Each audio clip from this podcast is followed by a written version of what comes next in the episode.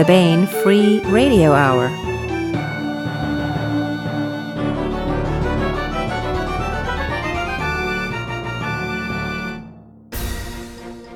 On the podcast, long lived alien family that participated in the American Civil War, but on both sides, brother against brother, consider a revealing recipe for Euler macaroni pasta that both sides enjoyed so much, but one called corn pone and the other macaroni. Mass markets rock your world with inertial moments. Plus, we continue the complete audiobook serialization of David Weber's Uncompromising Honor, all right now.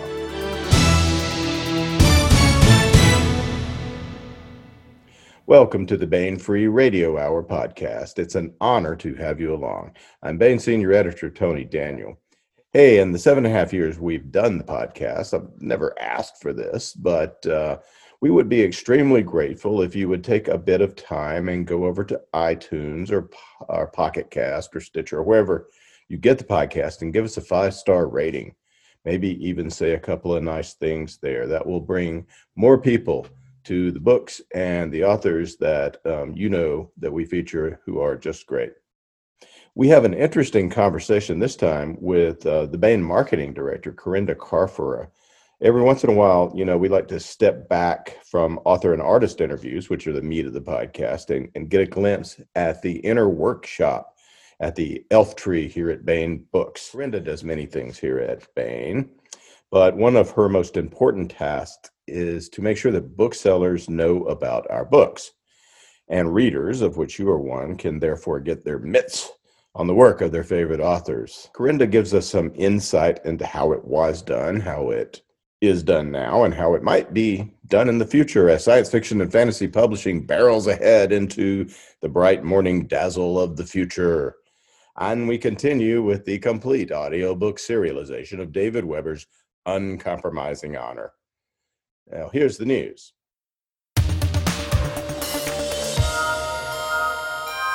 Hey, believe it or not, the number of reviews a book gets on Amazon and other online retailers nowadays gets processed by some of these bookseller algorithms and goes into determining orders on the author's next book. So leave those online reviews at the books and authors that you love. A happy reminder that July is Independence Month here at Baen and Baen eBooks, and it continues until the very end of the month. Nothing says independence like David Drake and the RCN series. So right now we're having this sale where um, you can save 28% on the latest RCN novel to clear away the shadows, which is a savings of $2 off the ebook. It's really, really good um, deal. Plus save $1 on the other ebooks in the RCN series. All of them have a dollar off. So that is $4.99 for the latest uh, RCN book to clear away the shadows. And that is $1 off all the other ebooks in the series, including uh, the second edition of With the Lightnings. Uh, the first edition, the first book in the series, is in the Baen Free Library, and you could just get that. But if you want the additional material David put in for the um, second edition, you can get that as well with this sale. The sale runs through July 31st. These prices are available anywhere that Baen ebooks are sold. Um, they are available on the, the Baen ebooks website, which is at baen.com and you just go to those books and, and you'll see them there. They're also available at Amazon. They'll, they'll be reflected online everywhere. Um, so the July Independence ebook sale, and hey, it's David Drake. What's not to love? Now, what's that sound? It's the stampede of the Baen July mass market paperbacks bursting out of the chute and into the reading arena. Yahoo! First up is 1637, The Polish Maelstrom by Eric Flint.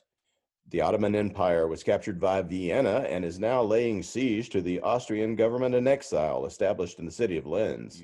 Both the United States of Europe and the Kingdom of Bohemia have come to Austria's assistance, but everyone knows this is going to be a long and brutal struggle.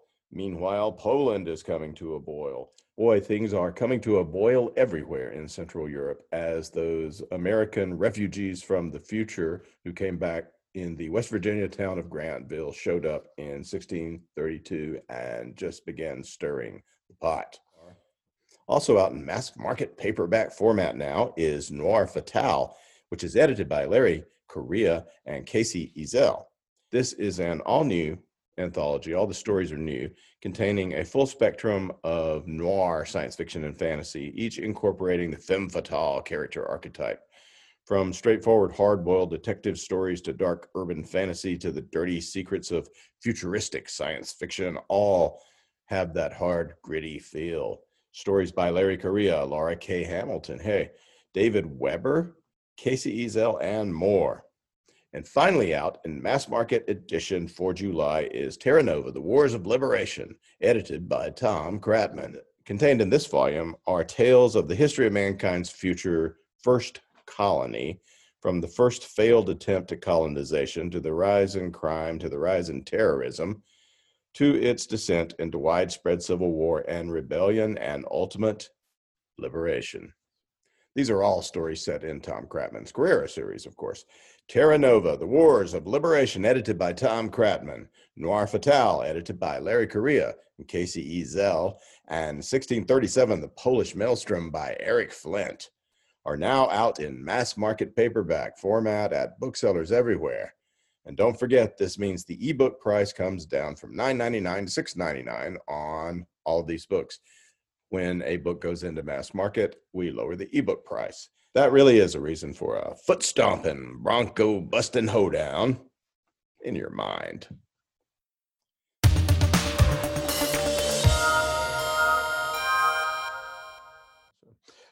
Want to welcome Corinda Carfora to the podcast. Hey, Corinda. Hey, Tony. So, Corinda Carfora is what the hell is your title? Um, you do everything basically. So. I, I, I, I'm the uh, goddess of sales and marketing. I see. so, I mean, that which is all right. Sales and marketing is is is it, it sounds nebulous. There are so many things that that you also do. You're you're a liaison to, um, you know, Baen is distributed by Simon Schuster, which not a lot of sometimes uh, readers don't realize. Uh, and we have so much to do with Simon and Schuster all the time, and and you are our sort of our eyes and ears there as well. Um, and you just you're in New York, and you have you know the New York beat that that keeps everything flowing with the with the publishing world there. Um, tell us a little bit about your background, where you came from, and and how you got to be um, this avatar of Baen in in in the big city that you are today. Oh well, I moved to New York in this. I'm not going to say because then I'll give away my age. Um, when I first moved to New York, I You're was from Florida, right? No, I'm from New Jersey, Oh, actually. you're from New Jersey. Oh, you went to college in Florida. I went to the University of Miami. I majored in music, and then I went to New York and studied at Carnegie Hall. And I was trying to break into showbiz, and which is uh, not an easy thing to do. Uh, I, I I did have some success later on, uh, working with Bruce Springsteen and uh, doing a, a number of off-Broadway things and working with the Deliverance Band. However, it's tou- tough to pay your rent in New York, so I started doing temp work, and I was temping at DC Comics. And after two weeks there, they offered me a full time job. And of course, my father wanted me to have some stability. so I'm like, "Eh, all right, I'll do it. And with the understanding with my boss that if I had to run out for an audition, that wouldn't be a problem and I'd make up the hours, whatever. So, um, and as it turned out, I really enjoyed the working in the comic book business. It was at the beginning when graphic novels were just starting to happen. I had the opportunity to work with um, Miller and oh god, just a chunk of them um, well, way back when. So it was a really interesting time to be in comic books. It's not the same anymore. I remember San Diego Comic Con was where people actually went to buy comic books.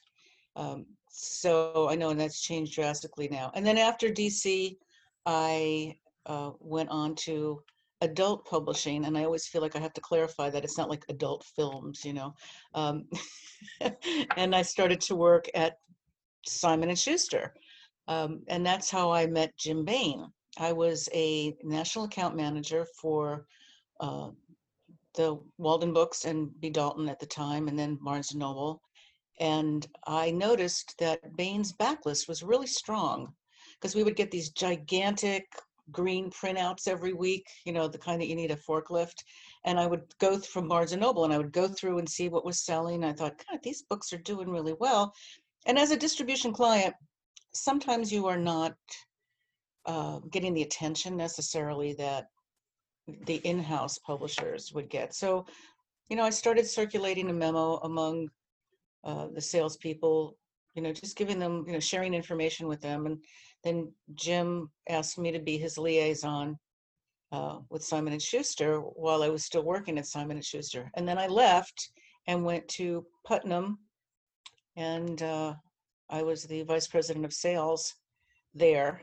And then I ran screaming from the building because I couldn't deal with the corporate environment. um, because you know, you get in the elevator and there's a publisher, and the first thing they say is, "How come my book didn't make the New York Times list?" Um, yeah, because it was a book about orbs, you know. Um, so then, after I ran screaming from the building, I realized I had nowhere to go. And I thought, well, I'll figure it out. And I started to reach out to a lot of my publishing colleagues. And I sent Jim a letter saying, I am available if you want me to work with you. And that was 20 years ago. And so I've been doing that ever since. And having known uh, the Simon and Schuster um, idiosyncrasies and, and a lot of the Simon and Schuster people, the personnel there, it was, uh, I want to say an easy transition, but you know, I feel like I have a really good relationship with a lot of those people and we, we can pull ourselves away from the distribution pack and we can get a little bit more notice, a little more attention. And you being someone who's been around a long time and, you- and you know, just, uh, just people here and there throughout the company and, and throughout publishing, it's really helpful for, for Baen authors and Baen readers ul- ultimately Mhm. to, uh, to have that sort of advocate there, right? Yeah, and I think, you know, knowing, uh, knowing the people, knowing the list, uh, knowing the authors, you know, knowing all the players gives me the opportunity to try to, you know, I say sales and marketing, I come up with the marketing plans for our books each season, uh, and positioning them and giving the salespeople the tools they need to sell the books. Because having been a salesperson, I know what I needed when I went in to present titles. You know, I needed what I needed some background of the author and a book description, a 10 second elevator pitch, because now they only they don't give you the entire afternoon to present a list. They you get five minutes uh, per book if you're lucky. So, like I said, having the experience in sales, I believe has helped me get the tools to the salespeople. And you know, for example, just uh, we were talking about yeah. earlier. How does it work? Give us a, a- give us a rundown of, so I, you know, a lot of people have no idea how books get to bookstores and how it, how it works. That, I mean, the sales force of, of the company goes out and, and sells to individual uh, booksellers as well as these big distribution folks um, like Ingram and others. Uh, and there's so many books and only so much time. Um, Right. And so you know what these people, the people that sell it and the people that are buying it need to know, right? That's what. Correct. And well, you know, we go with the hit, our seasonal catalog. Uh, Yeah. several years ago, a lot of the publishers decided they were going to get a, do away with their printed catalogs. I thought it was a mistake because every year, I think 20 years ago, there might have been 100,000 books published in a year. Now there's close to 2 million. How do you set yourself apart? And how do you, again, giving the salespeople a tool? So when Simon decided to stop doing printed catalogs, we took the list of all of the stores and we divided it up. There were we have 250 stores and we called every one of them and said, "Do you still want a printed catalog?" And 85% of them said yes. Now, mind you, yes, you can get the information off of Edelweiss. You can get the inform. Simon has their whole database, but being able to turn to a page and look at something without having to go fish for it, you know, that's what I would say. I don't don't make people go fish for information. Give it to them. So um, Kind of old school that way, right? it is, it is, and it, you know, when we were talking about this earlier too, grass, you know, the grassroots kind of stuff. The I think people have got become so accustomed to technology that we sometimes forget how important the one-on-one is and the the personal connection you have like with you know with a bookstore. Like for example uncle hugo's. I mean i have a personal connection with the owner and because of that we're able to do things for him that uh, we probably could never do with a big chain. And it's important for for us to keep these specialty stores viable. Um, you know we'll do things like get signed books by the authors and send them to uncle hugo and he sells them through his mail order business. And you know those books aren't coming back. And that's the other thing about book sales. Um, there's gross and net Well, many people don't realize that books are sold on consignment. Um, yes so Yeah, I was just, yeah, I was going to explain that. There's, there's, yeah, gross and net. Uh, you can ship a million copies. You, what you do is you don't want to get a million and five back. You want to, you know, every, and a lot of people don't know this. If you start reading a book and you don't like it, you can take it back to the store. I, you know, everyone I say that to, they're all shocked. Like, I, I didn't know that. Like, well, yeah, everything is returnable, um, unless you sell it on a non-returnable basis, but that's another, we don't normally do that. yeah, no, Um, yeah. Yes, so, that's the American book selling for you right there. So the, the we we get our books are ordered and they go to the bookstores, and then the ones that don't sell come back to us and we refund. them. yes, exactly, Which is exactly. Somewhat And we don't want that, yes, we want the books to sell through. Yeah. And, and so the, the first half of my job is to put the plans together to get the books sold in. And then on the back end is what are we doing to focus to the consumer? Um, there are a number of newsletters that we advertise. Uh, we do uh, like uh, the website for Stars and Stripes. We reach out to, and then of course there's the library business, which is a little different than the retail business. Library business is actually very, um, what's the word I'm looking for? Uh, lucrative for us because libraries don't generally send books back because they know what their they know who their readers are, so they buy accordingly. Um, so again, focusing through the library distributors like Baker and Taylor, uh, we can emphasize the books that we think will do well in the libraries. Well, what? Uh, All right. So we're we're an independent publisher, um, and but we are distributed by Simon and Schuster. So for a lot of you know the major channels, we you're dealing with their salespeople. But what what as um, what do we do differently as as independent um, as an independent publisher? This is I mean you're talking about some of it. I mean, we, we do our own sort of outreach, and because we're science fiction and fantasy, we have some specialized uh, Right. ways of doing it. I I think it's because we're small enough to react quickly. We don't need to go through 15 meetings and 23 memos to get something done. You know, somebody has an idea, we jump on a Zoom call or we email each other and say, hey, I need this to happen. As I said, you know, getting signed books to Uncle Hugo, um, I have to se- send one email to Libby. She sends an email to the authors and we get it done. If we had, if Random House had to do that, it would take 15 people and nobody would know what was going on. No offense to Random House, but I think, you know, the advantage is that, You can call up Larry Correia and say, Larry, get those books signed, which That's right. nobody can do at a big publishing. right, exactly. And I, and I think the authors also appreciate that we, we treat every single book as it's, it's important. You know, um, it doesn't matter, it could be our lead title, it could be a mass market reprint. Every book is important to us because we're not a big company and we can't, you know, depend on, uh, you know, a, a Bruce Springsteen book to, you know, sell hundreds of thousands of copies or, or something controversial. We have a core audience and um, part of what I try to do is reach beyond just our fan base. You know, like I said, we were doing a Book Riot and they have a newsletter that goes out to, I think 78 or se- 80,000 devoted fans. So it's important, you know, like I said, it's important for us to, I want to say micromanage, but because we're small, we can do that. You know, we can really make, affect change quickly. And I think the bookstores appreciate that too.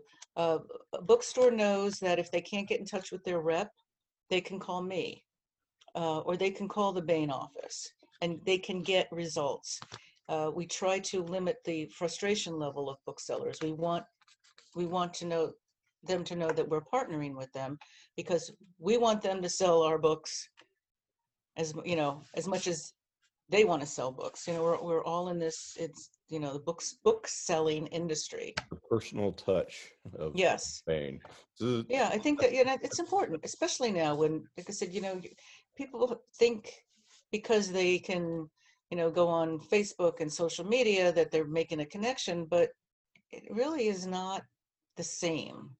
It's not the same as, you know, having a person's name, uh, a real name and, you know, not necessarily a face, but just know that you can get something accomplished. You know, like Vivian from Forbidden Planet in the UK she'll email me because she wants, you know, we're getting Lois Bujold to sign some book plates for her.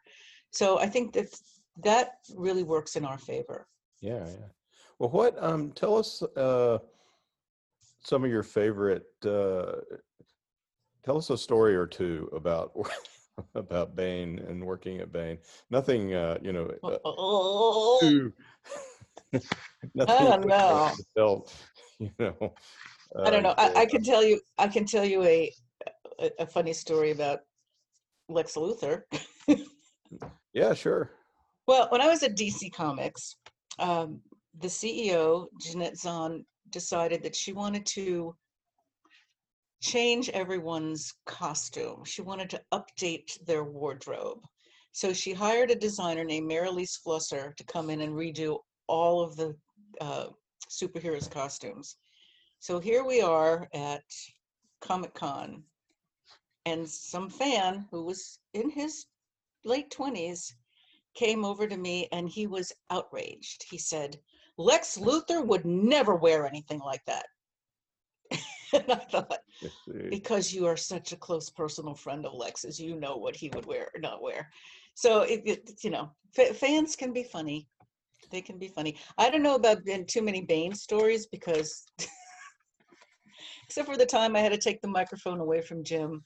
Jim Well, Baen. that. I mean, rest his soul. because, I mean, you, you had a really uh, personal and friendly and great relationship with Jim, but but also you you you know, I I think you like he used to go on at sales conferences because Oh, he yes. the books so much. He would just keep talking about them, and you were Yeah, exactly.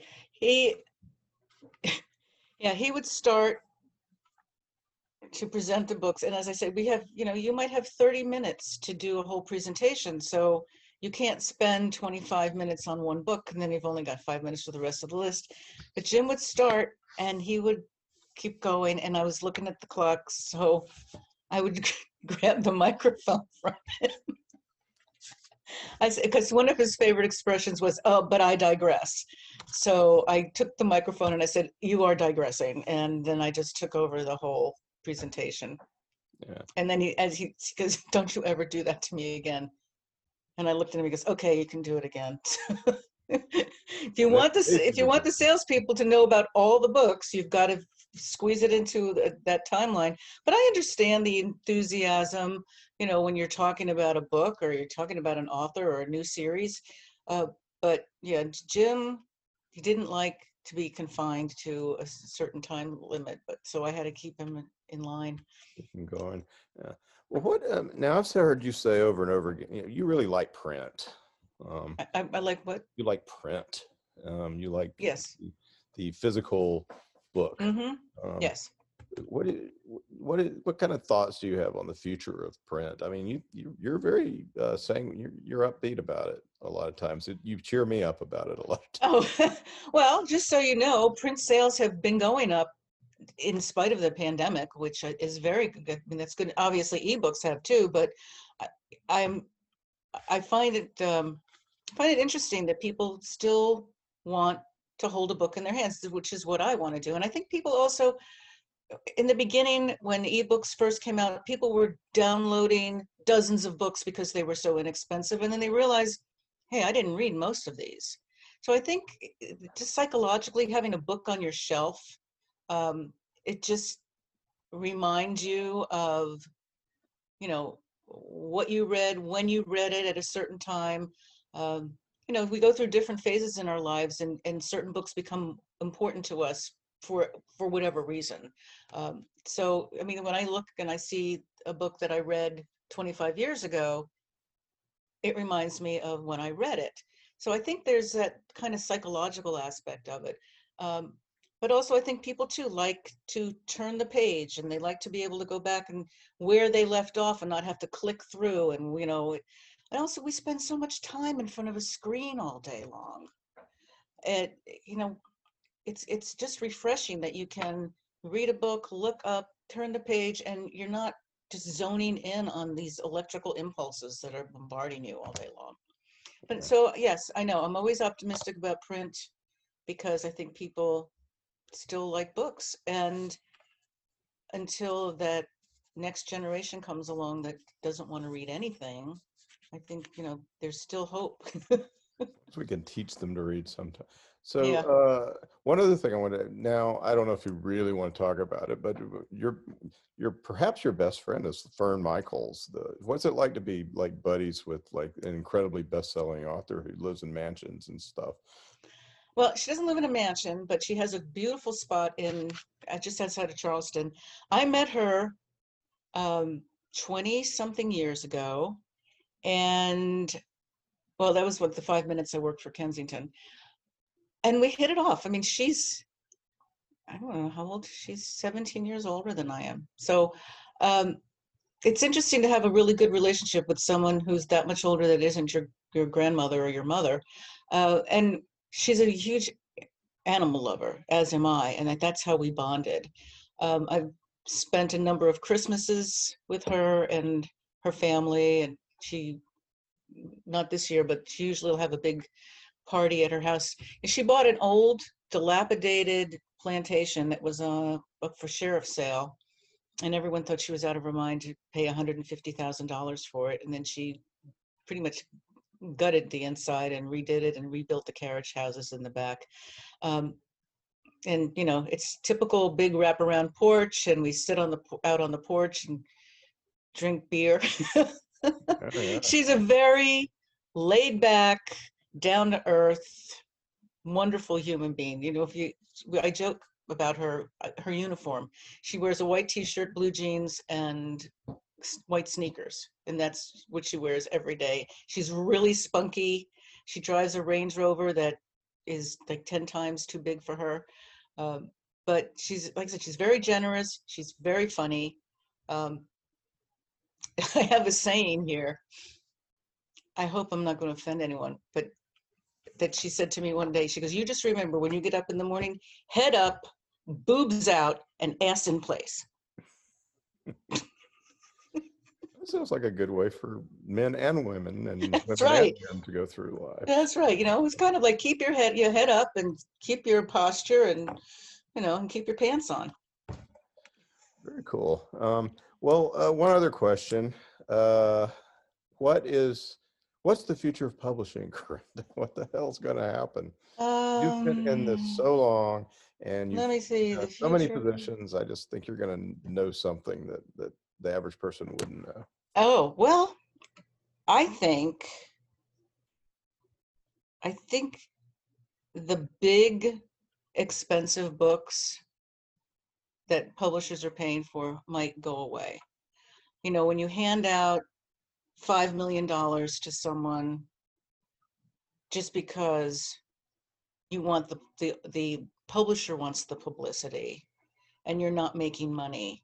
And I think, unfortunately, the backlist or the mid list has really suffered as a result of that. Uh, not to pick on Simon or anyone else, but let's say you know they give someone five million dollars and they only sell a hundred thousand copies. Um, they're not they're not getting back you know their uh, investment, and if they're not buying mid-list books, then there's no one no way to build an author. So I think we may be going back to some of the the basics at some point when somebody sits down and starts looking at the numbers and says whoever wrote you know whatever her name is uh amy schumer i think yeah. they they gave her like, like that, yeah. eight million dollars and she sold maybe 150,000 books so i think book publishing is going to become more discerning i can only hope i mean that's that's my hope is that we start publishing not us necessarily but as a whole publishing books people want to read, not books that are just necessarily always publicity driven.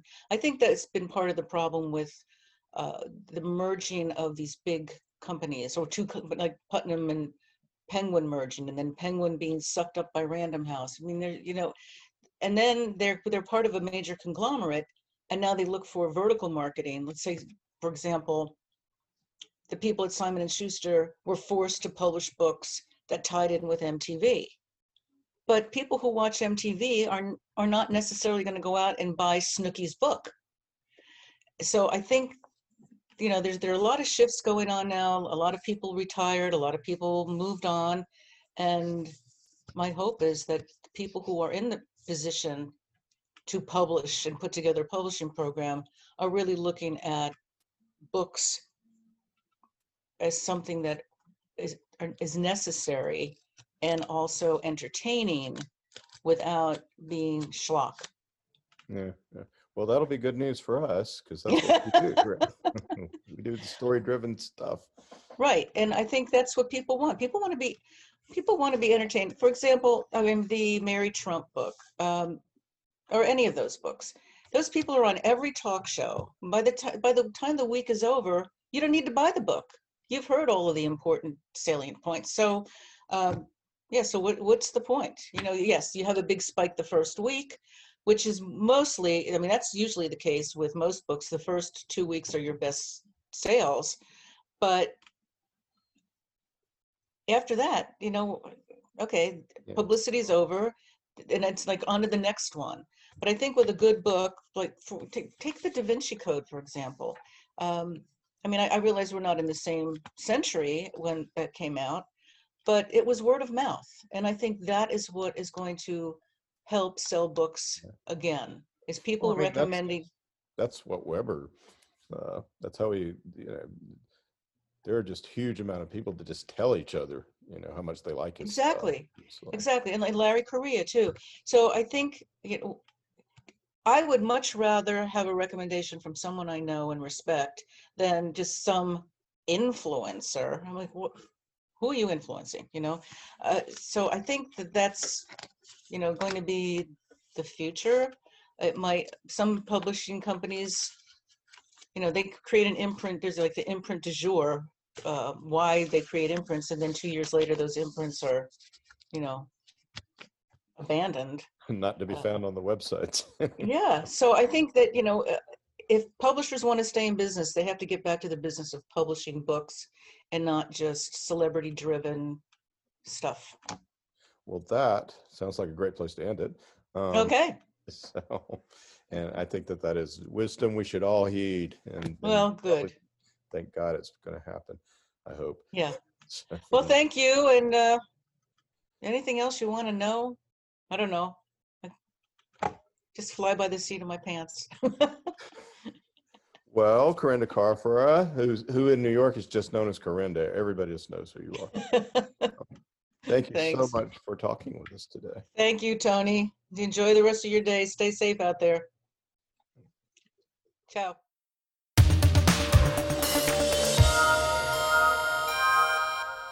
Here is another entry in David Weber's Honor Harrington series masterpiece, Uncompromising Honor. Honor keeps her promise. The Solarian League. For hundreds of years, they have borne the banner of human civilization. But the bureaucratic mandarins who rule today's League are corrupt and looking for scapegoats. They've decided the upstart Star Kingdom of Manticore must be annihilated. Uncompromising courage.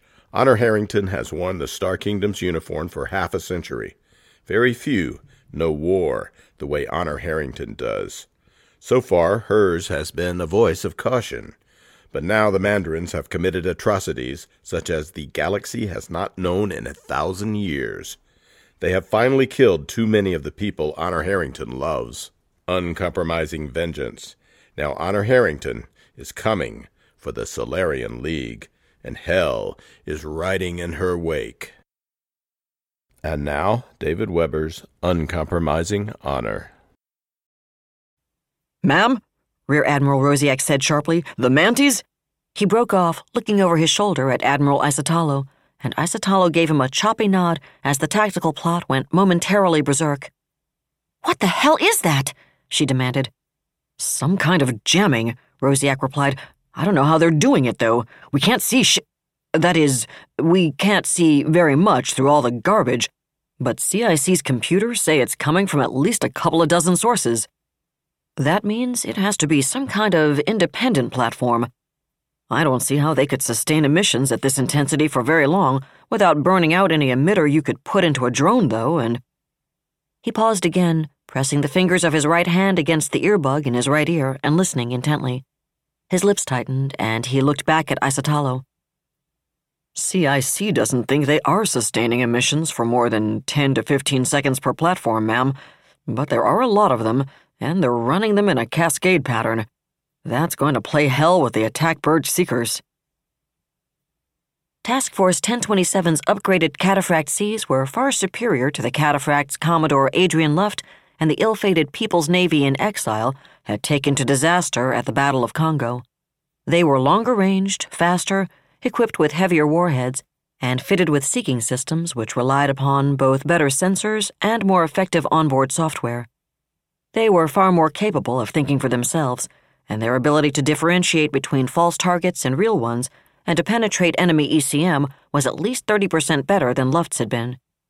But they still had to see their targets, and thanks to the Dazzlers, they couldn't for several long, long seconds. Their electronic brains knew where to look when the interference cleared, however, and eventually it had to clear, since their targets had to be able to see them if they meant to intercept them. And so the cataphract's computers waited with uncaring and curious patience for the range to clear and let them find their targets once more. Decoys coming up now, Commander Salas said calmly, and the fusion powered Lorelei platforms keeping station on Sir Martin Lessem's cruisers and destroyers suddenly switched on their emitters. Powered by the same microfusion reactors that made Ghost Rider possible, Lorelei had a far higher energy budget than anyone else's ECM or EW platforms. With no need for beamed power from the ships they were protecting, however, the platforms could actually maneuver independently, mimicking moving starships almost perfectly. And even as the cruiser's stealth systems knocked back their emission signatures, the Lorelei's emitters deliberately enhanced theirs. They couldn't match the full power of a Saganami C or Saganami B's actual signature, but they could and did duplicate the signature of a Saganami C or Saganami B hiding under stealth, and there were dozens of them. The master plot aboard SLNS Foudroyant cleared as the jamming platforms went down at last, and Isotalo found herself leaning forward in her command chair, eyes narrowed as she watched the icons of the Manticoran ships reappear upon it. There they were, and Ma'am, we're picking up. I see it, Bart. She cut Rosiak off and shook her head. Not quite the same thing as believing it, I'm afraid, she added harshly. The number of targets on her tactical plot had quintupled. From this range, not even her passive shipboard sensors could positively differentiate between the sudden rash of false targets and the real ones. Her shipboard sensors had lost lock thanks to the jamming, just as the cataphracts had, and the manties had used their temporary cloak of invisibility well. The energy budget on those decoys had to be much higher than the SLN's Halo platforms, and they were clearly maneuvering independently, so they obviously weren't using beamed power from their motherships. However, the Manties were doing it, though, their decoys had come online when no one in TF 1027 could see a thing. There'd been no way to plot them and keep track of them as they came up. And once the jammers shut down, Foudroyant and her consorts found themselves trying and failing to tell which of the 60 cruisers on the plot were real and which were false.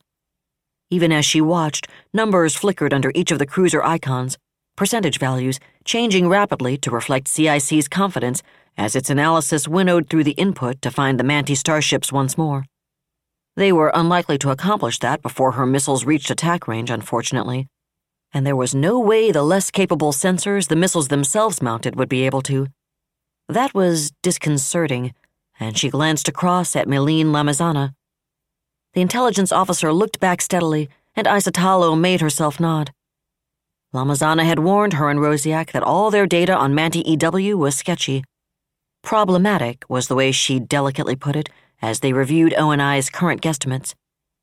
Isotalo and Rosiak had tried hard to bear that in mind, but her intel officer had made it tactfully clear that she'd believed they were still underestimating the problem. Now it would appear that even Lamazana had underestimated it. Commodore Lessem watched the plot with an expression which was rather calmer than he actually felt. Intellectually, he knew the 6,000 missiles sweeping towards his command were far less capable than a similar launch by the RMN's old Havenite opponents would have been. But 6,000 missiles were still 6,000 missiles, and it looked like all of them had been directed at his heavy cruisers. What's to worry about, Martin? he thought sardonically. That's only about 400 birds per ship, isn't it? Neither Klaus Fleming nor any of his other ships mounted the Keyhole 2 platforms, which were the secret of Apollo. Without those, and without the Mark 23E control missiles, he couldn't have taken full advantage of the Mark 23s aboard David K. Brown, which was why he'd decided against even trying to. More to the point at the moment, however, Thomas Wozniak couldn't manage the defensive engagement nearly as effectively as he might have with Keyhole 1 or Keyhole 2 available. His ability to hand off his interceptors between different control platforms was much more limited, and he couldn't establish direct telemetry links around the dead spots created by his own ship's impeller wedges. What he could do, however, was to spread his Ghost Rider drones as broadly as possible and use their sensors to track the incoming fire. He could also, albeit with a certain degree of risk, roll ship to bring Klaus Fleming's or one of her consorts' control links to bear on those dead zones and update the counter missiles targeting solutions. At the current range, the risk was small. As the range closed and time to roll back up disappeared, it could get risky indeed. Ghost Rider couldn't substitute for Keyhole's telemetry links to the CMs, but it could feed the cruiser's tactical section just fine, even in Klaus Fleming's current attitude, and the effect of the Loreleis was immediately obvious. At least a thousand of the incoming missile swarm peeled off, targeting one or another of the decoys. It was always possible some of them would reacquire one of his cruisers, or even lock on to one of the destroyers in default of its betters. That was unlikely, but unlikely things happened and missiles which reacquired were often more dangerous than missiles which had never lost lock in the first place. Missile defense was a game of probabilities, and one of the defender's critical objectives was to assess those probabilities. Missile defense officers had only a limited number of counter missiles and point defense clusters, and those limited numbers were allocated dependent on the threat hierarchy established by analyzing the incoming fire. Those missiles most likely to hit were targeted first, working from most likely to least likely in descending order until the defenders ran out of CMs or PD, and missiles which had clearly lost lock were at the very end of the targeting queue. So when one of those missiles suddenly reacquired a target at the very last instant, there was seldom a counter missile or point defense cluster available to deal with it. On the other hand, Admiral Isotalo looked back at the plot just as the first wave of counter missiles reached her oncoming attack. Then her jaw tightened in fresh consternation.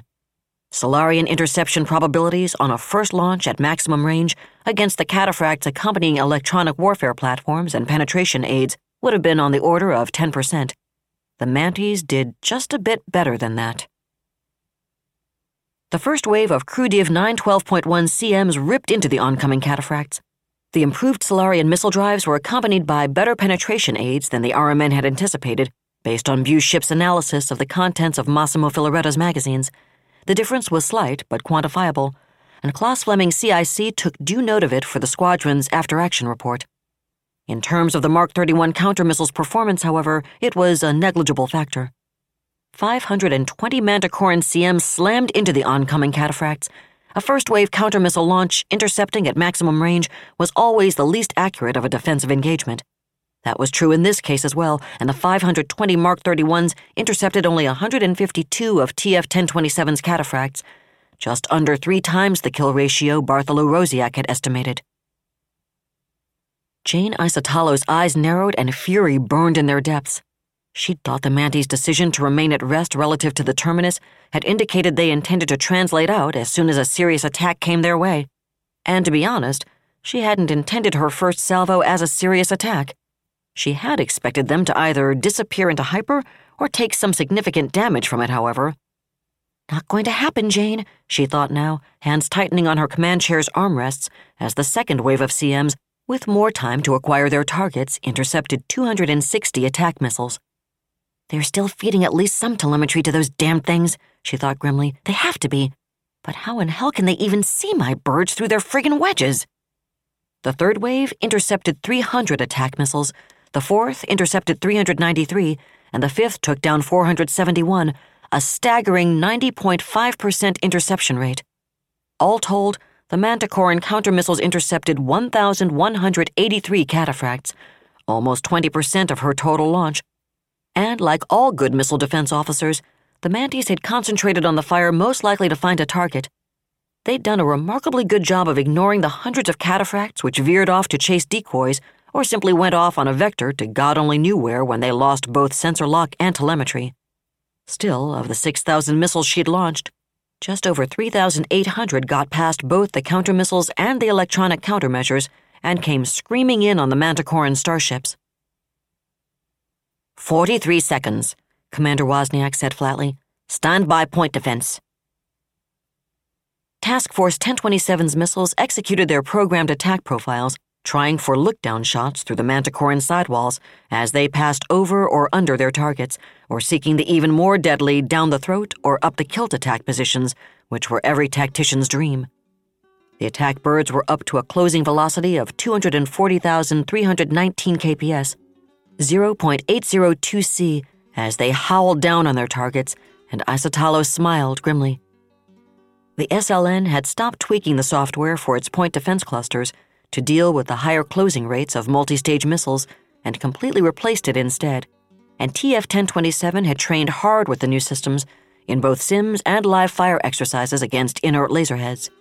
The improvement was enormous. It just still wasn't anything Jane Isotalo would have called adequate against targets coming in at the sorts of velocities cataphracts could produce. She didn't much like that. On the other hand, physics played no favorites. At those velocities, an awful lot of her missiles were going to get through even the Manties' defenses.